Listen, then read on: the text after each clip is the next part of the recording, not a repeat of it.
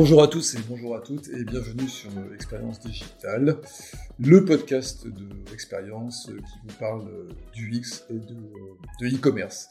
voilà, alors aujourd'hui j'ai une nouvelle invitée euh, qui s'appelle Célia Audan, que vous ne connaissez peut-être pas si vous travaillez dans le marketing. Par contre, si vous travaillez dans le jeu vidéo, vous avez sûrement déjà entendu euh, parler d'elle, puisque Célia euh, était l'experte UX du jeu Fortnite. Aujourd'hui, elle travaille en indépendante, elle est consultante UX toujours en, jeu vidéo. Mais, euh, eh bien, curieusement, ce n'est pas pour parler de jeux vidéo que je la reçois aujourd'hui, mais bien pour parler d'UX en général, qui est un sujet, auquel elle tient beaucoup. Euh, et pourquoi euh, parler d'UX en général? Eh bien, Tout simplement parce que Celia vient de publier euh, un livre en anglais sur l'UX, qui s'appelle What UX is really about. Euh, c'est publié, euh, je crois, aux États-Unis, euh, CRC Press.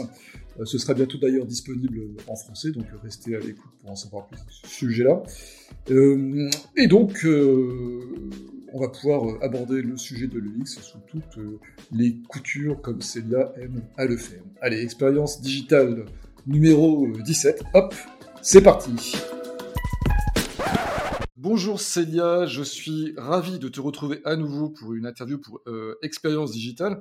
Alors je dis à nouveau puisque c'est pas la première fois qu'on se rencontre, on s'était déjà croisé euh, au Game UX Summit à Tourcoing, c'est assez loin du lieu où tu es actuellement, puisque là je précise que tu es à Los Angeles, hein, si je dis pas de bêtises. C'est ça. Euh, le Game UX Summit à Tourcoing, dans le nord de la France, et ça c'était un événement, on va juste démarrer très rapidement par ça, c'était un événement que tu as co-créé pour parler euh, évidemment du X et de, et de, et de gaming. Ouais. Oui, oui, j'ai co-créé, euh, enfin, je l'ai euh, avec Epic Games à l'époque où je travaillais chez Epic. Donc, je crois que la première version, on l'a faite en 2016 et bah, ça, ça, s'est bien passé. Les gens ont bien aimé. Donc, ce qu'on a fait, c'est que on a voulu la refaire tous les ans, mais l'idée c'était pas qu'Epic organise ça tous les ans. Donc, on, l'a déplacé. Donc, après, la, la deuxième fois, c'était Ubisoft Toronto qui l'avait euh, organisé. Et quand j'ai quitté Epic, en fait, j'ai continué à, m'occuper de ça. Et donc tous les ans, je trouve un, j'essaie de trouver un, un, hôte différent pour euh, pour faire le, summit. Et l'idée, c'est de le déplacer et aussi de le déplacer en Europe. Donc c'est pour ça que la pleine image, la la. La pleine image, c'est un lieu à Tourcoing. Tout le monde Absolument. connaît pas forcément. Oui, oui, oui. Ils, ils font. Euh, comme elle c'est en français, euh, de l'accélération. Ils aident, euh, les, euh, euh, startups à, se mettre en place. Ils ont pas mal de, d'outils et, et, de ressources. Et donc on avait fait, ils avaient fait le Gaming Summit deux fois une fois, ils avaient fait juste la version euh, euh, Europe, et puis on a la fois d'après, on a, on a fait une la vraie grosse version euh, qu'on a déplacée en Europe en se disant, bah, c'est bien en fait qu'on change de continent, et puis, puis voilà, après c'était la pandémie. Donc voilà, donc ça s'est arrêté, ça n'a ça, pas été reconduit pendant deux ans, ou ça a été fait en online On a fait une version, bah, moi je l'ai faite online assez tranquille, parce que les gens commençaient à être un petit peu euh, fatigué de, de, faire toutes les conférences en ligne. Donc, on a fait une version très relax, euh, donc deux, deux, années d'affilée. Et là, normalement, cette année, euh, la, la, Game UX Summit aura lieu euh, dans, les, dans les alentours de Seattle, à Washington, aux États-Unis, par Bungie. Mais on croise les doigts, hein, ça va être en fonction de la, ouais, je du coronavirus. Oui, ça s'arrange doucement. Euh, j'imagine qu'aux États-Unis ouais, aussi. Oh là là, oh, je ne m'avance pas. je ne donne pas de pronostic. On espère et puis on verra. D'accord. Alors, euh, Célia Audan, on va revenir un petit peu sur ton parcours pour que les gens qui ne te connaissent pas apprennent un petit peu à te connaître. Et puis après, on va aborder euh, le sujet qui nous préoccupe tous ici, qui est, qui est l'UX. Alors, rapidement, hein, donc, tu viens du monde universitaire puisque tu as tu as passé une thèse en doctorat en psychologie euh, cognitive, donc à Paris 5.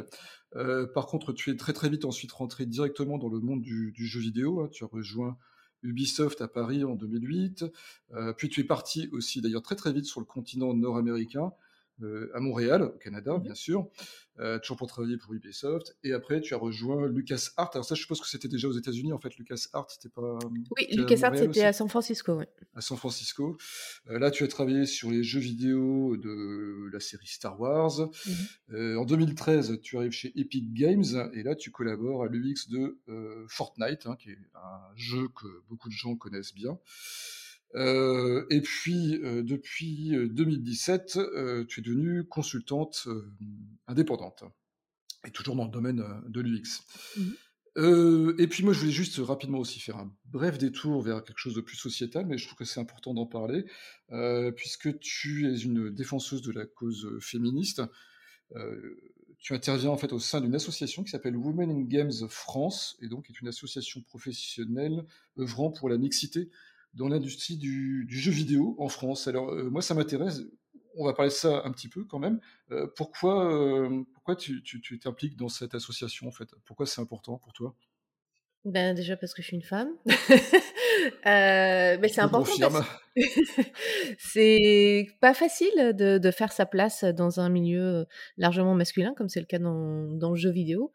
et oui, j'ai ressenti dans ma carrière le, plafond de verre. Voilà, c'est pas, c'est compliqué. En plus, c'est un milieu assez, comme on dit, doute bro. Donc, il y, y, a des moments qui peuvent être un peu lourds avec des gens un petit peu pénibles. Et voilà, il y a des, il y a même des personnes qui rencontrent du harcèlement, sont, voire sont violées. Enfin, c'est, c'est quand même assez intense. Hein. Il y a beaucoup de, de, de problèmes, on va dire ça. Il y a eu beaucoup de scandales, hein, que ce soit en France, soit Quantic Dream ou Ubisoft, ou dans, aux États-Unis, Activision Blizzard bah, récemment Bungie, il y a eu quelques scandales, ou Riot, etc. Enfin, en fait, un peu partout, hein, le jeu vidéo, que ce soit dans les C'est un peu triste d'entendre ça. Bon, ben oui, enfin, c'est très... C'est triste, mais bon, c'est... Mmh. il faut en parler, mais dans la tech, mmh. même un peu partout. Hein, j'ai des amis qui ont travaillé dans d'autres secteurs.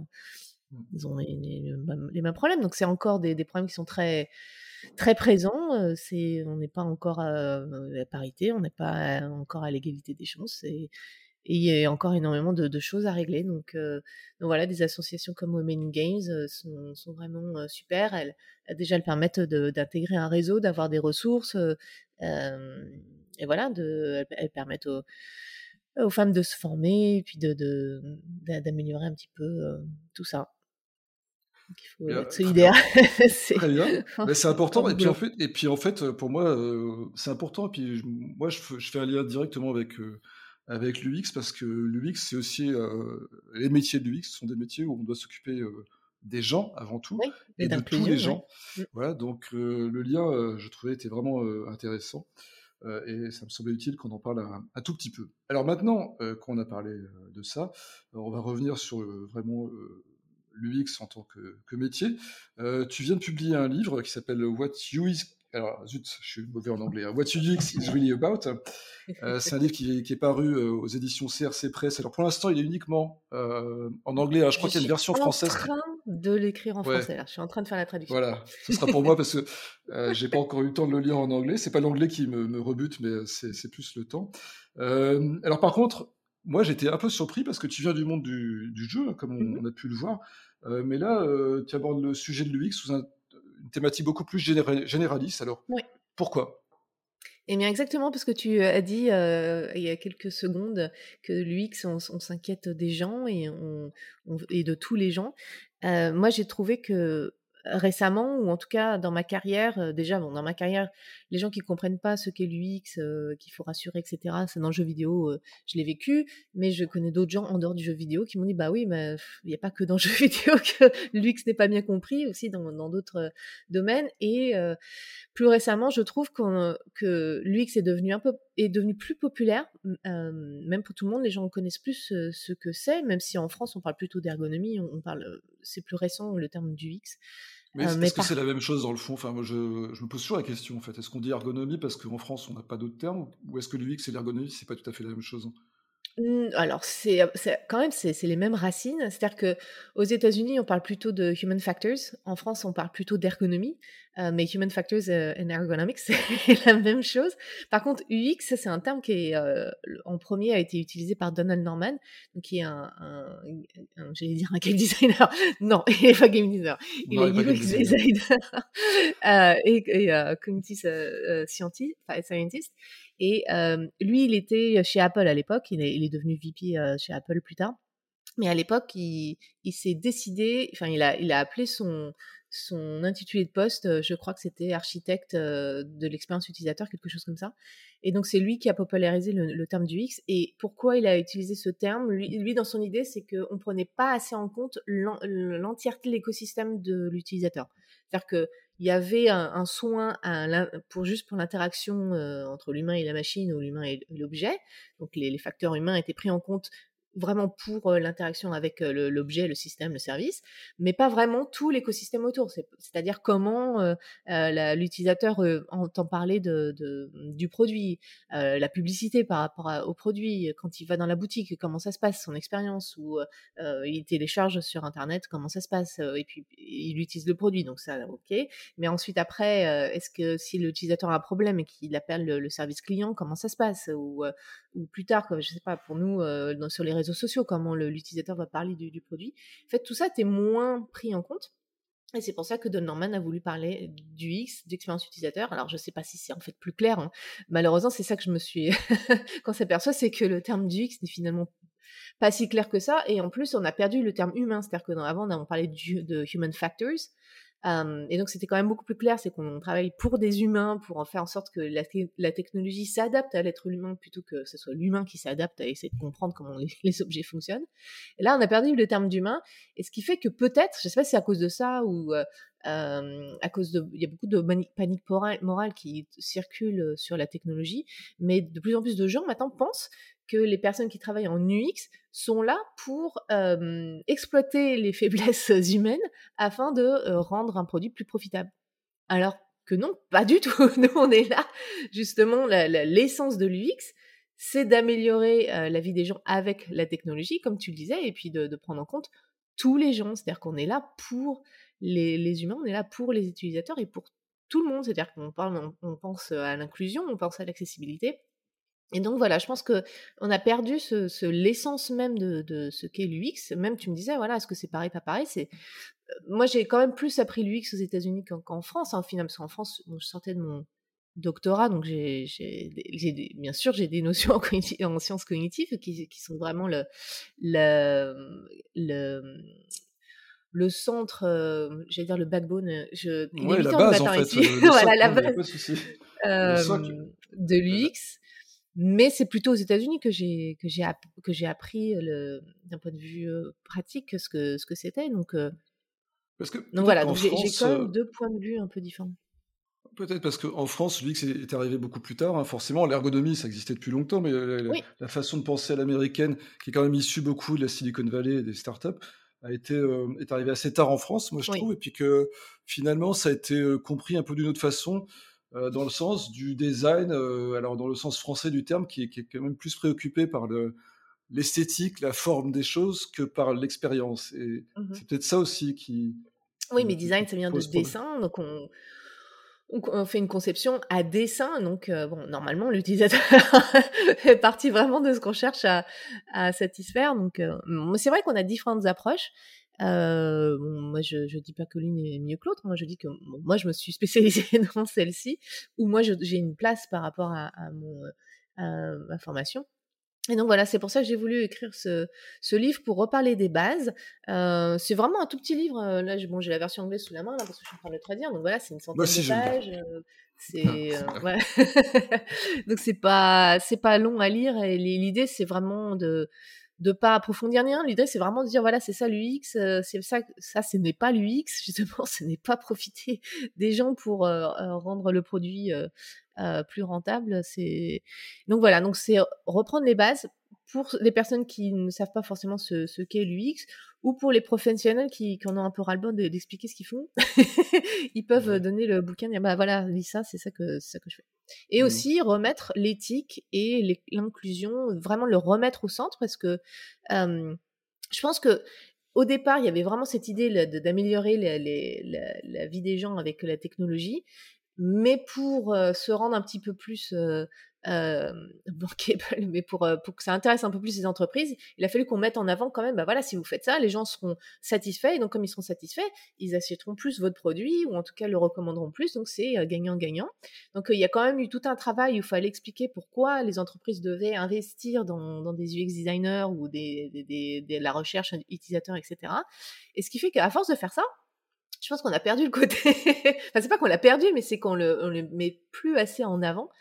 Euh, l'éthique, euh, jusque même dans les, dans les échelles de maturité UX. Euh, dans, les, dans les étapes les plus importantes, par exemple une entreprise qui, vraiment, qui a vraiment une culture UX, euh, bah, ils mettent pas dans les critères que, que l'inclusion, l'accessibilité, l'éthique, ça, ça, ça, doit être au centre. Et pour moi, c'est absolument nécessaire. C'est-à-dire qu'on ne peut pas être dans une culture UX dans une société si on n'a pas à cœur de réfléchir à des questions d'éthique, euh, pas utiliser de dark pattern, euh, d'être inclusif, euh, à s'assurer que le produit soit accessible, etc. Donc voilà, donc je pense que c'était quand même utile de, de, remettre tout ça à plat. En tout cas, moi, ça m'a ça m'a aidé dans, dans, dans, mon parcours pour me savoir un peu où j'en suis, savoir où on, est la discipline, qui n'est pas vraiment une discipline, c'est plus un état d'esprit qui contient beaucoup de disciplines différentes. Donc voilà, c'est pour ça que j'ai voulu écrire ce livre. C'est intéressant, mais je voulais juste rebondir dessus parce qu'aux États-Unis, il y a, alors je ne sais pas si c'est un chercheur ou un, conférencier, juste, il y a un monsieur qui s'appelle Nir Eyal qui a écrit un livre très intéressant euh, sur euh, les techniques de psychologie persuasive pour les réseaux sociaux, notamment. Hooked, tout à fait, je je me mmh souvenais plus du titre du livre. Je ne sais pas comment on peut le traduire en français, c'est euh, accroché. accroché, captivé, mmh. ouais, tout à fait. Est-ce qu'il euh, n'y a pas eu aussi euh, une tendance parfois de certains dans le X de, de, vouloir justement pervertir un petit peu ce qu'était ce qu Oui, oui, oui. Alors, je dis pas que tout le monde qui est. Alors, je sais pas s'il est Nirayan, je sais pas s'il est s'il vient de l'UX, lui. Il y, a, il y, a plusieurs aussi origines. J'avoue que là je me souviens plus, mais il y a aussi à Stanford, il y a de la captologie. C'est, ça, reprend quelques les bases de, de sciences cognitives et de, euh, de psychologie comportementale ou de, de, de psychologie euh, cognitive, mais plus pour plus dans des idées de marketing, de effectivement de créer des routines, etc., etc. Alors les routines, c'est pas c'est pas forcément un, mal, hein, c'est bien d'avoir des routines, parce que du coup, on n'a pas besoin de. Si quelque chose devient routinier, on n'a plus besoin de s'en rappeler ou de. Donc, d'un point de vue utilisateur, ça facilite l'utilisation avec un système. Mais par contre, quand le but, c'est vraiment juste de happer la personne et, et de pas penser à son bien-être, etc., que tout ce qu'on cherche à penser, c'est le profit, c'est pas une approche UX. Euh, mais donc effectivement, il y a, certaines personnes qui ont mis ça en avant. Euh, c'est un courant de pensée qui est un petit peu différent. Ces bouquins-là ont eu un, énorme succès. et donc, c'est vrai qu'après, mmh. ouais, bah après, les, les, les, gens font un peu un mix de tout ça. Et justement, j'en parle, je dis, les, les gens qui expliquent comment accrocher, comment euh, euh, captiver. Euh, ça, non seulement il y a quand même beaucoup de bullshit, hein, parce que c'est, on n'est quand même pas des rats. Euh, et en plus, bah, c'est effectivement ça, ça, ça crée de la confusion. et je pense qu'il faut qu'on soit clair, c'est-à-dire que si on fait de l'UX, bah oui, il faut que ça soit gagnant-gagnant pour la société, parce que si le produit marche pas et que, que c'est un échec et que on met la clé sous la porte, ça n'avance à rien. Mais si on ne pense pas au, à l'intérêt de l'utilisateur en premier, c'est pas une approche UX. Si on fait ça juste pour l'accrocher et puis les forcer à revenir ou les forcer à payer ou faire des dark patterns dont on parle de plus en plus aujourd'hui, c'est bien. Euh, donc les dark patterns, c'est euh, vraiment un design qui est fait exprès pour piéger l'utilisateur, pour qu'il achète quelque chose. Ou, euh, je prends souvent celui d'Amazon parce que c'est, je, tape vers l'eau. Mais euh, pendant longtemps, quand on a, quand on achetait, euh, je sais même pas si c'est encore le cas aujourd'hui. Il y a des personnes qui m'ont dit qu'ils l'ont vu récemment encore. si on achète, on met des choses dans son panier dans Amazon et puis après on va euh, on va pour payer donc on check out comme on dit euh, chez nous et euh, il y a, un gros écran avec voilà une grosse image et puis du texte en petit puis en, en, gros on a un bouton orange qui dit démarrer donc on se dit bon bah oui je vais démarrer pour pour acheter mes produits mais en fait ça s'est démarré pour souscrire à Amazon Prime et si on veut juste check out sans souscrire à Amazon Prime, il faut cliquer sur un tout petit lien en bleu, un lien hypertexte qui ne se voit pas beaucoup. Donc ça, ça, c'est un dark pattern, c'est-à-dire que c'est fait exprès pour attirer les gens, pour, pour souscrire à Prime. Mais à, ce moment-là, ils n'ont pas une idée claire de combien ça coûte, etc. Et surtout, on peut le faire sans s'en rendre compte parce qu'on va cliquer sur le gros bouton orange parce qu'on voilà, n'a pas le temps de lire les trucs. Donc voilà, donc c'est si on a une approche UX, bah c'est pas ça qu'on fait. Donc effectivement, c'est par rapport je vais, à je vais, je vais y venir, Célia, parce que alors nous, euh, à vos expériences, on travaille beaucoup avec les e-commerçants, on fait du UX design, après on peut l'appeler comme on veut, mais en tout cas, justement, la question que je me pose, c'est comment on fait quand on est, on travaille dans ce domaine de l'UX? Et qu'on travaille pour, pour, pour, des entreprises privées, pour, de, pour du e-commerce. Alors je, précise un peu ma pensée. Euh, quand on travaille pour des sites publics, c'est assez facile de comprendre comment l'UX est complètement en adéquation avec le besoin du service public, puisque quand on parle d'inclusivité et d'accessibilité, c'est nativement inclus dans les sites publics, même si c'est pas toujours le cas. Mais euh, en tout cas, dans le privé, euh, évidemment, je pense aussi que un site doit être inclusif le plus possible, le plus accessible possible. Mais quelle est la frontière en fait exacte? Parce que c'est pas évident en fait quand on est UX designer qu'on doit créer un site de e-commerce, alors un site de e-commerce classique peut-être pas, mais un site qui vend un service, et comment ne pas tomber dans le panneau du dark pattern? C'est pas simple parce qu'il y a une pression qui vient d'en haut. Alors comment on gère ça? Est-ce que c'est possible à gérer? Euh, alors, euh, c'est sûr que même si l'UX, c'est de penser à l'utilisateur en premier, euh, pour moi, c'est pas au, professionnel UX d'endosser toute la responsabilité de l'éthique d'un produit. D'ailleurs, je le dis, dans, il y a un chapitre sur l'éthique dans, dans, le bouquin, c'est tout le monde doit endosser la responsabilité, car tout le monde est responsable de l'expérience de l'utilisateur au final. Maintenant, c'est au professionnel UX, je pense, d'expliquer. Parce que tu as aussi, comme c'est devenu très en vogue, hein, l'UX, il y a quand même des personnes qui se disent UX, mais qui ne viennent pas forcément de, la formation en facteur humain, etc. etc. Bon, après, je dis pas qu'on ne peut pas transitionner, mais à partir du moment où on se dit UX, il faut quand même qu'on ait toute la philosophie derrière et qu'on la défende. Donc il y a des personnes qui la défendent pas forcément. Et après, effectivement, euh, même si on est, euh, si on a ça en tête et que c'est très important pour nous l'accessibilité, l'inclusion et l'éthique, ben on n'a pas forcément un siège euh, à la table, comme on dit. On n'a pas forcément droit d'ouvrir la bouche. Donc c'est très compliqué.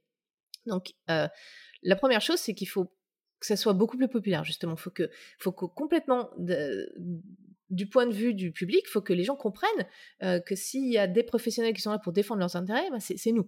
Donc il faut vraiment qu'il y ait un, détachement et qu'il y, ait une compréhension que c'est ça qu'on défend, ça qu'on fait, pour que les entreprises ben, comprennent que si les gens sont pas contents, euh, c'est peut-être parce qu'on n'a pas écouté suffisamment nos professionnels UX, et donc peut-être que ça, permettra de donner plus de, poids sur ce que les, les, professionnels UX euh, peuvent apporter en entreprise.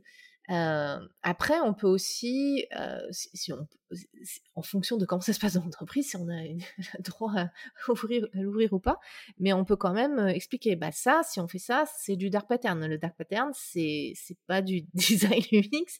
Euh, voilà ce que ça fait, c'est des traits décriés. Oui, ça peut marcher mieux euh, dans un premier temps, mais il y a bien souvent un retour de bâton et il vaudrait mieux pas faire ça. normalement, voilà, on peut essayer d'expliquer. moi, je, le dis très mal, mais on peut essayer justement de d'évangéliser euh, une bonne pratique UX. Je t'interromps, mais justement, c'est un, vrai, un vrai problème aujourd'hui pour beaucoup d'UX designers, parce que là, il y, a beaucoup de gens du, monde de l'UX qui, qui nous écoutent. Euh, comment euh, justement porter la parole au sein de, l'entreprise? Alors, il y a des entreprises où c'est déjà le cas et ça marche, et puis il y a d'autres entreprises où effectivement, alors soit il y a une méfiance, soit il y a un mépris, soit il y a une méconnaissance, en fait, hein, il y a plusieurs cas de figure. Comment, en tant que UX designer, UX researcher, on peut prêcher la bonne parole, euh, défendre la, vision de l'UX parce que elle est très juste, hein, même dans le commerce en réalité. Hein. Il ne s'agit pas de d'arnaquer des gens. Hein. Le commerce, c'est un échange. Bien sûr. Non, mais le marketing. Euh, non donc, c'est de mettre les gens sur, euh, voilà, sur un pied d'égalité, en fait. Oui. Mais c'est un vrai souci. Donc, je sais, je connais pas ton avis là-dessus.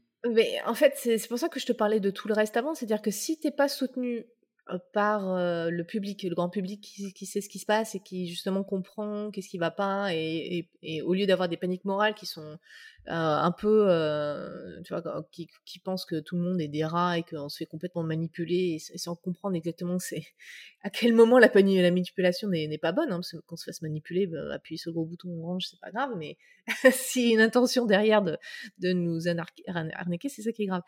Euh, donc il faut, si, si on n'a pas ça, si on n'a pas le soutien du public, si on n'a pas une, une, compréhension un peu plus euh, précise dans le milieu du travail sur ce qu'est l'UX, c'est très compliqué en fait de faire valoir ça. tout seul. Dans, en plus, si on est le seul UX designer, ça peut arriver, on est le seul UX designer, qui c'est impossible en fait.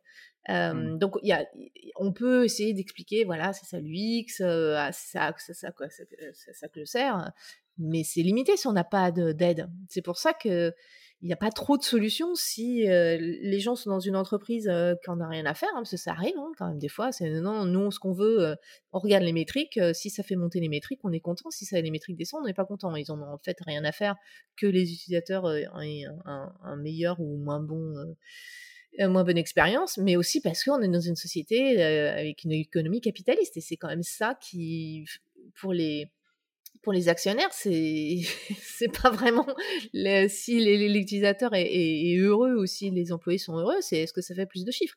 Donc c'est ça aussi le problème, c'est qu'on est dans une société qui ne favorise pas, on n'a pas de métriques pour l'expérience utilisateur, on a des métriques sur les profits.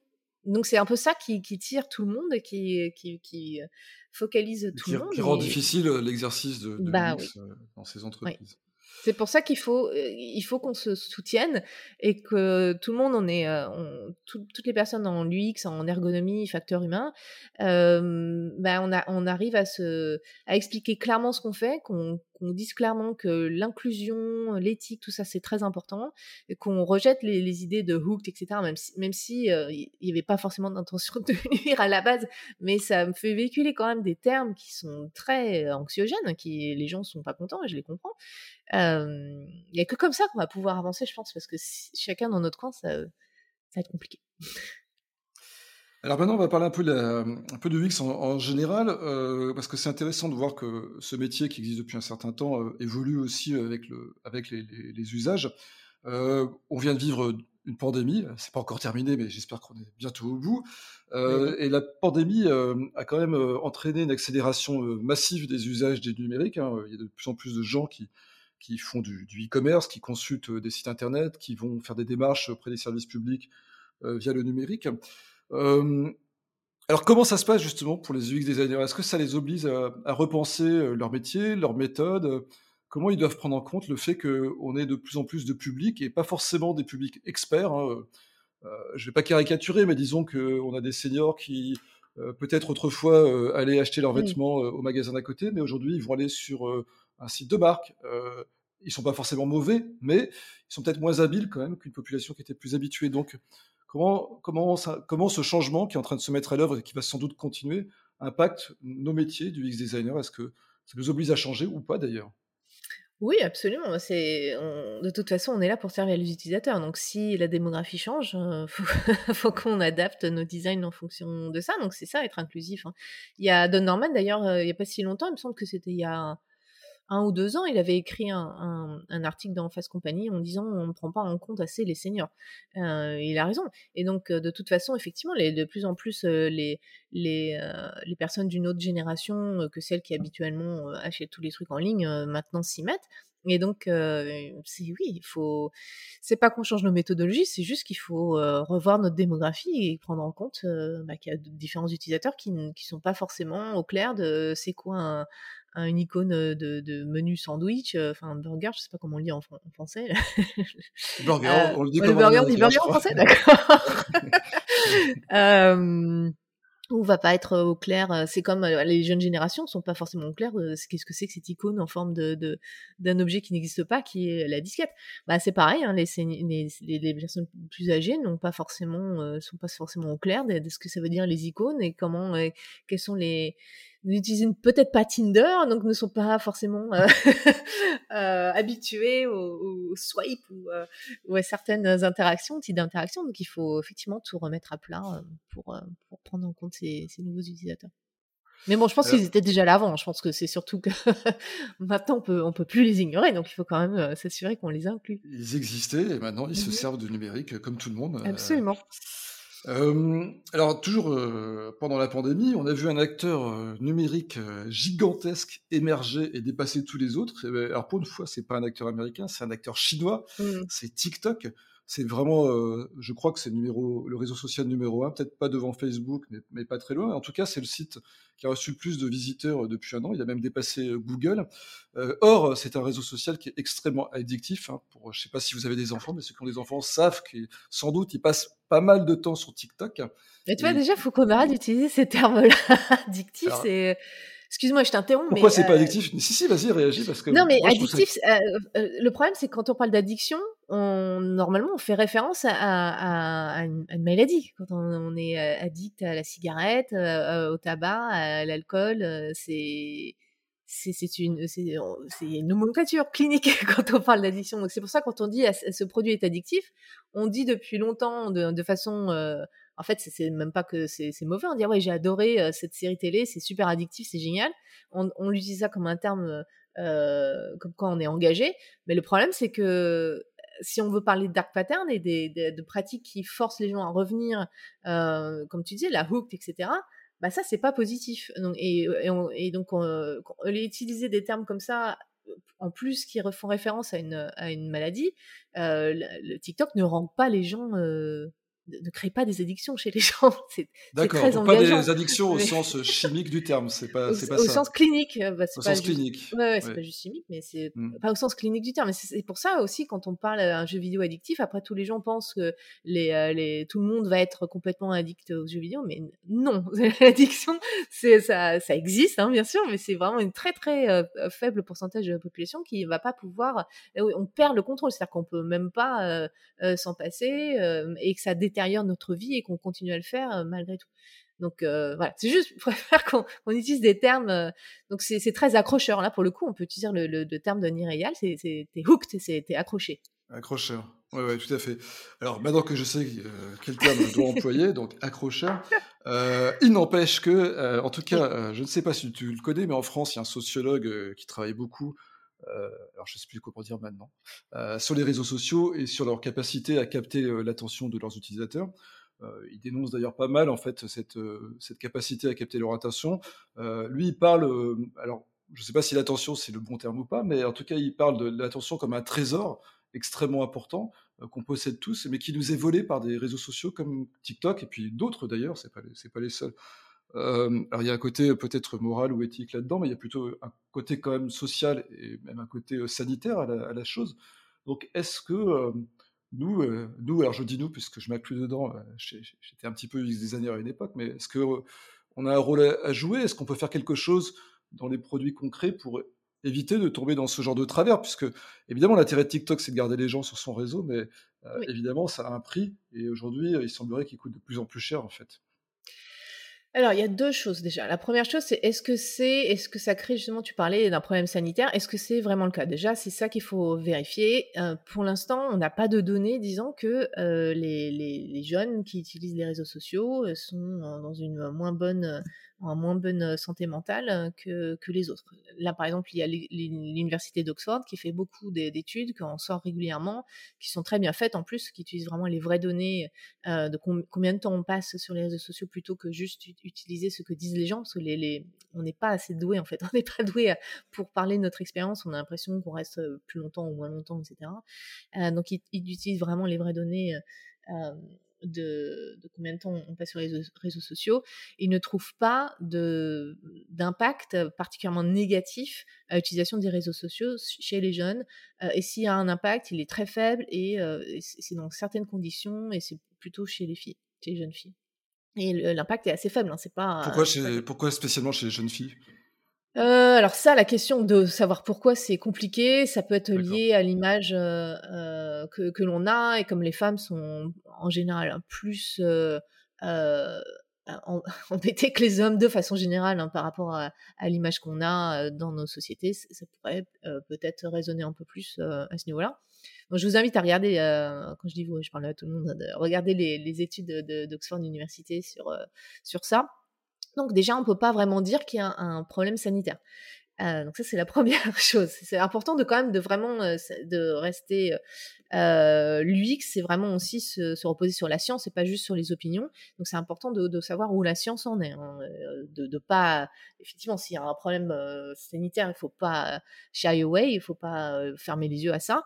mais par contre, il faut pas non plus dramatiser, trouver un problème là où il y en a pas en fait. Hein. Voilà. Donc, il y a encore beaucoup de recherches à faire, on a encore plein de choses qu'on ne connaît pas, il y a des zones d'ombre, donc restons vigilants, mais pour l'instant, on ne peut pas dire que euh, non, ça y est, ça vole euh, l'attention de tout le monde c'est un drame sanitaire, donc on ne peut pas dire ça pour l'instant et l'autre chose, c'est oui, effectivement, l'attention aussi une ressource très, précieuse. On a, nos ressources attentionnelles sont très limitées, ont toujours été très limitées. C'est pas la technologie qui l'a en plus limitée. Ça, par contre, cette idée-là est fausse. mais c'est vrai qu'on c'est pour ça qu'on n'arrive pas à faire du multitâche. Hein. C'est pour ça que si on, on, parle à quelqu'un ou qu'on fait d'autres choses en conduisant, bah, c'est très mauvais. voilà, ça, ça c'est établi. On sait très bien, et c'est pour ça qu'on a, en UX, on pense à la sécurité, notamment dans les machines.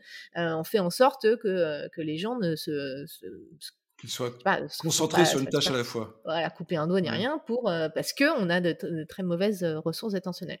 Donc ça, effectivement, si les adolescents, au lieu de faire d'écouter, d'aller à l'école ou d'écouter, etc., ce sont leur attention est dirigée vers un réseau social et que du coup ça impacte bah, leur leur, leur leurs notes scolaires, etc., ou du coup ils n'écoutent pas leurs parents, etc. Oui, ça, c'est un problème, effectivement. Mais après, il faut essayer de, comprendre que les réseaux sociaux, ce qu'on appelle sociaux, c'est pas pour c'est pas pour rien, c'est que ça répond à un besoin fondamentalement humain qui est l'affiliation. Donc en, quand on réfléchit à la motivation humaine, on, va dire qu'il y a deux grands types de, motivation, on en a plus, mais bon, pour simplifier, les, deux grandes qui nous intéressent, c'est la motivation extrinsèque. Je vais utiliser un outil pour faire un but ou je vais faire ce travail-là pour avoir des sous, pour faire ce que je veux avec, avec les sous. Donc ça, c'est la motivation extrinsèque. Et il y a aussi la motivation intrinsèque, qui est très importante. C'est-à-dire qu'il y a plein de choses qu'on fait juste pour le plaisir de les faire. Et la motivation intrinsèque, les trois piliers, c'est la compétence, l'autonomie et l'affiliation. C'est-à-dire qu'il faut qu'on se concentre qu'on progresse. Si vous commencez à courir et que vous voyez pas de progrès, on a tendance à abandonner. Mais les outils technologiques peuvent nous aider justement à dire, bah voilà, tu as, fait plus de, pas ou donc ça nous permet de mesurer notre progrès, donc ça, c'est encourageant. Donc il y a la, progression, donc la compétence, l'autonomie, pouvoir faire ce qu'on a envie de faire. C'est-à-dire si votre boss vous dit bah tu fais ça puis tu fais ça puis tu fais ça, bah on n'est pas, on se sent pas autonome. Par contre si le boss nous dit voilà ça c'est l'objectif pour l'année, tu fais ce que tu veux, mais voilà ça c'est ton objectif, on a plus d'autonomie. On sent qu'on a carte blanche pour faire ce qu'on veut. Donc ça c'est aussi très important dans, dans notre vie et le, la filiation, donc le relatedness, ça c'est capital, on est une, une, espèce très sociale, on a, on a besoin les uns des autres, on a besoin de sentir cette affiliation avec les autres, et bien ça, les réseaux sociaux sont censés répondre à ce besoin social. Et encore plus dans une pandémie où on a une distanciation physique, on a, j'aime pas quand les gens parlent de distanciation sociale, c'est là, c'est pour ça que les, les plateformes sociales, les réseaux sociaux ont, mmh. tellement explosé parce qu'elles elles permettent ce lien social en étant en distanciation physique.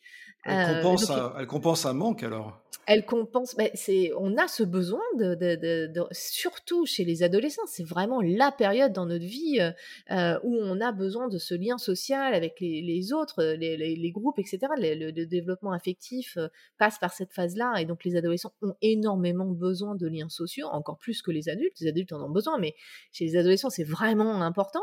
Et les voilà qui sont privés euh, d'université ou d'école, ils peuvent plus voir euh, le, plus, voir euh, leurs amis. mais donc forcément qu'ils vont aller sur les réseaux sociaux ou dans des jeux comme Fortnite ou Roblox pour, pour recréer ce lien. C'est un besoin primordial que l'on a. Donc là où ça peut être dommageable, c'est si les réseaux sociaux ne s'inquiètent pas vraiment de, de, renforcer ce lien et s'inquiètent juste de faire passer des pubs et de faire montrer leurs leur métriques. Euh, The Tinder, par exemple, le, ce qu'on cherche. et, là, il y a plein de, choses pour lesquelles je suis pas d'accord avec Tristan Harris parce que lui, donc, il vient de la qui est il se dit éthicien, donc je ne sais pas exactement quelle est sa formation en éthique, euh, mais en tout cas, il vient de, de la captologie, justement. Il avait bossé chez Google et il a fini par dénoncer que, justement, il y avait trop cette idée de, capter euh, l'attention et qu'au lieu de, se pencher sur les métriques, on se ferait, ferait mieux de se pencher sur euh, qu'est-ce, qui, ce qui est bien pour, le, pour les gens. Il parle de time well spent, le temps qu'on consacre, justement, à nos outils ou réseaux sociaux. Est-ce qu'il est, est-ce qu'on est content du temps qu'on a passé avec? Donc là, j'aime bien quand il parle de cette métrique-là parce que justement, euh, on, se détache du profit. Par contre, il utilise pas mal de bullshit du genre les, pics de dopamine, etc. Donc ça, ça fait peur aux gens et, c'est comme la, la, docu-série sur Netflix euh, qui, est très anxiogène, euh, mais qui ça pour moi c'est aussi du dark pattern de, faire peur aux gens pour après vendre ta patte. C'est quand même un peu un dark pattern. Mais bon, bref, ça c'était une parenthèse. Je sais plus où j'allais avec ça. mais c'est ça en fait. C'est si le réseau social, par exemple Tinder, si on s'inquiète que du temps si les gens passent plus de temps sur Tinder, donc c'est super parce qu'on a, on a bien vendu, ou passent plus de temps sur euh, TikTok, super, on a, on a accompli nos objectifs. Mais Tinder, par exemple, l'objectif, c'est pas que les gens soient sur le réseau, l'objectif, c'est que les gens trouvent quelqu'un euh, pour euh, passer une nuit avec ou pour renforcer un lien. Mais donc l'objectif pour l'utilisateur, c'est pas de passer plus de temps sur Tinder, c'est de trouver des gens avec qui on se sent bien. Euh, mais ça, euh, c'est pas mesuré, parce que ça pourrait vous le dire, si on a trouvé quelqu'un, c'est dire qu'on n'est plus sur Tinder, et que Tinder a, effectué, a, rempli son rôle pour l'utilisateur. Une sorte de paradoxe ou de contradiction. Euh. Exactement. Et donc c'est ça le problème, c'est que justement, les, l'expérience utilisateur n'est pas forcément alignée avec là où sont les profits pour les plateformes sociales, que Facebook par exemple, euh, ils sont surtout, euh, ce qui est intéressant, c'est de vendre des espaces publicitaires pour les, euh, les, entreprises. Donc, le, en fait, le client de Facebook, n'est pas l'utilisateur général de Facebook. En général, enfin, c'est rare qu'on soit à la fois utilisateur et client de Facebook, qu'à la fois on utilise Facebook et on achète des publicités. En général, on a les utilisateurs qui, eux, veulent renforcer leurs liens sociaux avec leurs amis ou, ou leurs collègues, à partager des choses, des, des, photos d'eux, etc. Et on a les clients de Facebook qui, eux, bah, veulent mettre leur pub en avant. Et donc là, on a un paradoxe aussi. Et c'est ça, c'est ça où est le, le problème, parce que du coup, ça peut euh, créer une bulle pour les gens, les faire, un, les, les, inciter euh, à, à, cliquer ou à les, à les, faire rentrer dans une espèce de vortex où on va cliquer, cliquer, cliquer. Ou bon, en soi, c'est pas forcément euh, la fin du monde. Hein. Wikipédia, on fait ça aussi sur Wikipédia, mais là, l'utilisateur est aligné avec ce qu'on qu'on cherche à faire. là où ça une sorte de détournement du, du, rôle social de la plateforme. Voilà, c'est ça en fait le problème. Donc tant que tout est aligné bah, on peut effectivement se dire bon, est-ce qu'à un moment on peut aider les adolescents à, décrocher? Parce que les enfants et les adolescents n'ont pas un cortex préfrontal encore complètement mature et donc ils ont du mal à contrôler leur, leurs impulsions. Donc c'est plus difficile pour un, adolescent de se dire bon voilà j'ai bien j'ai bien joué ou j'ai bien euh, interagi avec mes amis. Euh, bon, maintenant je vais, je vais faire mes devoirs. un peu plus compliqué pour un adolescent. Euh, donc est-ce qu'on peut réfléchir en disant voilà est-ce que on peut dire que notre plateforme comme il y a beaucoup de gens qui l'utilisent, on pourrait aider les, gens justement à, avoir un meilleur équilibre avec leur vie, si tant est qu'effectivement ce déséquilibre pose problème. et donc c'est pour ça qu'il faut qu'on fasse plus d'études pour comprendre un petit peu bah, quelles sont les limites ou quel est le type de personnalité qui va avoir du mal à, décrocher ou dans quel cas ça va vraiment être délétère. Mais après, bon, faut voir aussi euh, l'environnement. C'est-à-dire que oui, les gens sont allés beaucoup sur TikTok, beaucoup sur les réseaux sociaux, beaucoup sur les jeux, mais il faut voir aussi les conditions. Enfin, on est quand même dans une, dans une période de stress intense. Période hein. compliquée, tout à fait. Voilà, donc il y, a aussi ça à prendre en compte. Célia, je vais rebondir sur. tu parlais de Facebook. Alors, je rappelle que Facebook s'appelle plus Facebook, mais s'appelle Meta maintenant. Oui, pardon. Moi non plus, j'y arrive pas. Je pense que personne n'y arrive. Euh, mais ça me permet d'introduire un sujet sur lequel on va terminer parce que je vois que la pendule euh, ouais, tourne. Ça tourne.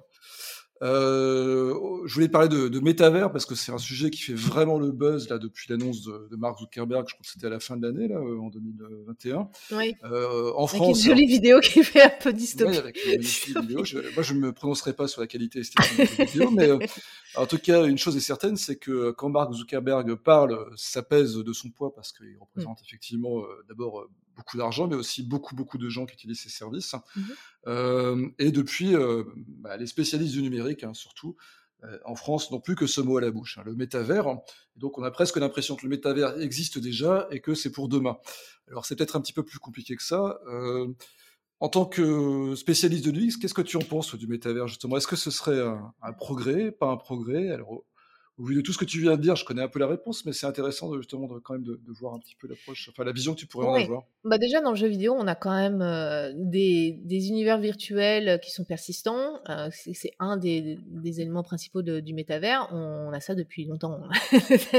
voilà, donc c'est pas nouveau en fait. C'est pas nouveau dans le jeu vidéo, que ce soit euh, les, enfin ça date depuis la fin des années 90. On a eu les premiers euh, environnements multijoueurs euh, où le monde est persistant. Ça a commencé comme ça. Après, euh, il y a eu World of Warcraft qui, qui, qui, a eu énormément de succès. Et même sur la PlayStation, on avait Second Life qui était aussi un, un endroit virtuel où, qui était persistant, où, où, des économies se sont développées, etc. etc. Donc, ça, c'était déjà là. Après, l'idée euh, du, quand on, parle aujourd'hui du métavers, c'est vraiment l'idée de, euh, c'est le Internet de demain. C'est-à-dire que Internet aussi, en fait, c'est ça, hein, le métavers, c'est un Internet plus plus. C'est-à-dire que c'est un endroit persistant où euh, les gens peuvent créer, il peut y avoir une économie, etc. Donc en soi, c'est pas non plus révolutionnaire. Après, là où, où la, technologie est un peu plus avancée, c'est est-ce que ça va être un, endroit en 3D, donc virtuel? Donc sur Internet, c'est en 2D. Hein, on, on est sur un espace virtuel, mais il est en 2D. Et là, l'idée, c'est ce qui va être en, 3D et ce qu'on va être aussi immergé en, avec des casques VR ou en, euh, est-ce que c'est Justement, est-ce que c'est réaliste d'imaginer que demain, des millions ou même voire des milliards de personnes se, se connecteraient à Internet avec un casque sur la tête? Non, mais par contre, c'est pas euh, tout le monde va pas faire ça parce que, mais on n'est pas obligé d'avoir un casque VR pour rentrer dans. Si on regarde aujourd'hui les, les, les, mini métavers qu'on a, on a Fortnite et Roblox. Bon, bah les gens y vont, hein, c'est très populaire et justement parce qu'on ne fait pas que y jouer dans ces plateformes-là, on crée, euh, on est avec d'autres gens, on va regarder un film euh, et puis on commence là dans Roblox, il commence à avoir des des, des boutiques, donc on peut commencer dans cet univers. Euh, je, je, pense que ça vient, hein, ça, ça, on, y sera, on va être dans un endroit où on va être euh, circulé en, en trois dimensions. Ça va pas être demain. ça va prendre un peu plus de temps que ça. Que, Et on sera pas forcément tous en VR dedans. Mais est-ce que circuler en 3D sur le web, c'est vraiment euh, plus pratique? Je veux dire, les, interfaces en 2D, c'est très bien. Quoi. Pourquoi aller vers un truc plus compliqué, en fait? Oui, oui, oui, tu as raison. Euh, mais on n'est pas obligé d'être en 3D en fait. Ça va être, euh, en fait, ça va être un internet plus euh, amélioré si tu veux, et on pourra y aller en 2D, en 3D, en VR, en AR. donc voilà, ce sera en, multidimension en fait si tu veux. mais ce sera que un endroit et on pourra avoir plus. Et justement, en, termes du X, ça va créer énormément de, de challenges intéressants. donc voilà, il n'y a, y a, pas c'est comme Internet quand c'est arrivé, euh, les gens disent ouais, pourquoi, enfin à quoi ça sert? Et mmh. puis bon, au mmh. final, euh, quand on voit quand, Internet a permis vraiment aux gens de, de discuter entre eux, c'est-à-dire que là pour l'instant, les gens dans Roblox ils peuvent pas euh, faire des choses avec les gens dans Fortnite. donc il n'y a pas un réel mmh. métavers qui, qui, qui qui euh, englobe tout le monde. Euh, c'est comme avant, quand on envoyait des emails euh, en intranet, c'était en intranet. C'est-à-dire que tu pouvais pas envoyer un email à quelqu'un d'autre. Et c'est ça que Internet a changé. C'est-à-dire que maintenant, tu communiques d'écosystème en écosystème. Bon, bah, c'est ça le métavers, mais plus plus quoi. mais donc ça va ça va arriver effectivement c'est pas forcément utile d'être tout le temps en 3D parce qu'effectivement c'est plus compliqué mais il faut prendre en compte que les, les enfants aujourd'hui qui sont à fond dans Roblox ou Fortnite sont déjà habitués à, ils ont ils ont déjà à naviguer. Donc forcément, les, les, demain, les utilisateurs de, de demain, dans, dans 20 ans, bah, ces, gens-là sont pour, eux ce sera assez naturel donc oui ce sera pas forcément plus pratique dans, de nombreux cas mais moi ça me paraît pas délirant que on se retrouve oui dans quelques décennies je dis ce sera pas demain mais dans une ou deux décennies que, le métavers soit là et qu'effectivement il y ait des mondes en 3D où les gens créent euh, et font des choses intéressantes au même titre que internet a été cette, révolution le danger, c'est que ça ne soit pas ouvert. Euh, Internet au tout début c'était entièrement ouvert, euh, n'importe qui pouvait faire n'importe quoi, et donc, euh, avec les, avantages et les inconvénients que ça a. Après c'est devenu l'internet des Gafa, GAFAM, euh, et c'est ça un peu le, problème du métavers, c'est que j'ai l'impression que, que, déjà on le, fabrique en, ayant en tête bah, les Gafa.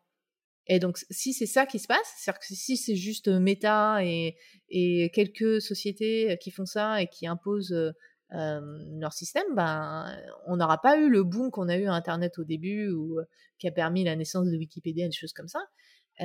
moi, c'est ça qui me fait peur en fait, c'est que ce soit d'emblée géné enfin, généré et contrôlé par que quelques entreprises, des mégalopoles, plutôt que ça, ça permette vraiment quelque chose d'ouvert qui permette à tout le monde de créer et, que ce soit plus démocratique. C'est ça qui me fait peur. Pas, pas, pas, la, pas le métavers lui-même, mais qui, qui, qui le fabrique, qui est derrière, et est-ce qu'il y a cette volonté d'être d'être ouvert ou pas? Ou juste cette volonté de vendre encore des produits et se faire encore plus d'argent? On verra, on verra. Euh, on est arrivé au bout, Célia. Euh, on aurait pu continuer encore longtemps, j'ai l'impression. C'était vraiment super intéressant.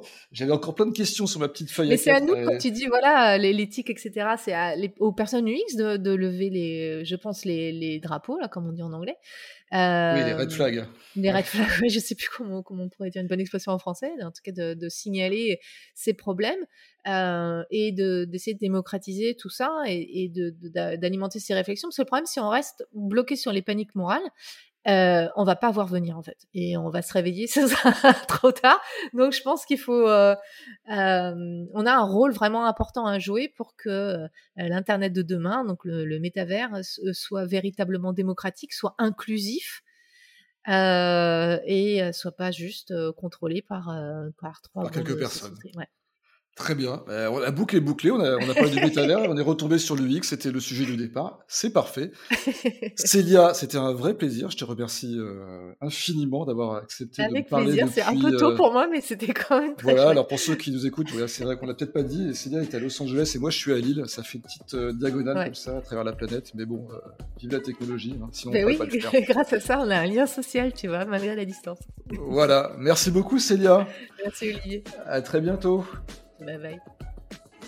Et voilà, euh, expérience digitale numéro 17, c'est terminé. Euh, écoutez, j'espère que ça vous a plu et que vous avez passé un, euh, bon moment à notre écoute et puis que ça vous aura donné envie d'écouter nos autres podcasts. moi, en tout cas, ce que je peux vous dire, c'est qu'on aura bientôt un nouvel épisode qui sera enregistré avec un nouvel invité, bien sûr, qui s'appelle Maximilien Johannides. Euh, Maximilien Johannides est le fondateur et le dirigeant d'une société qui s'appelle Odaptos.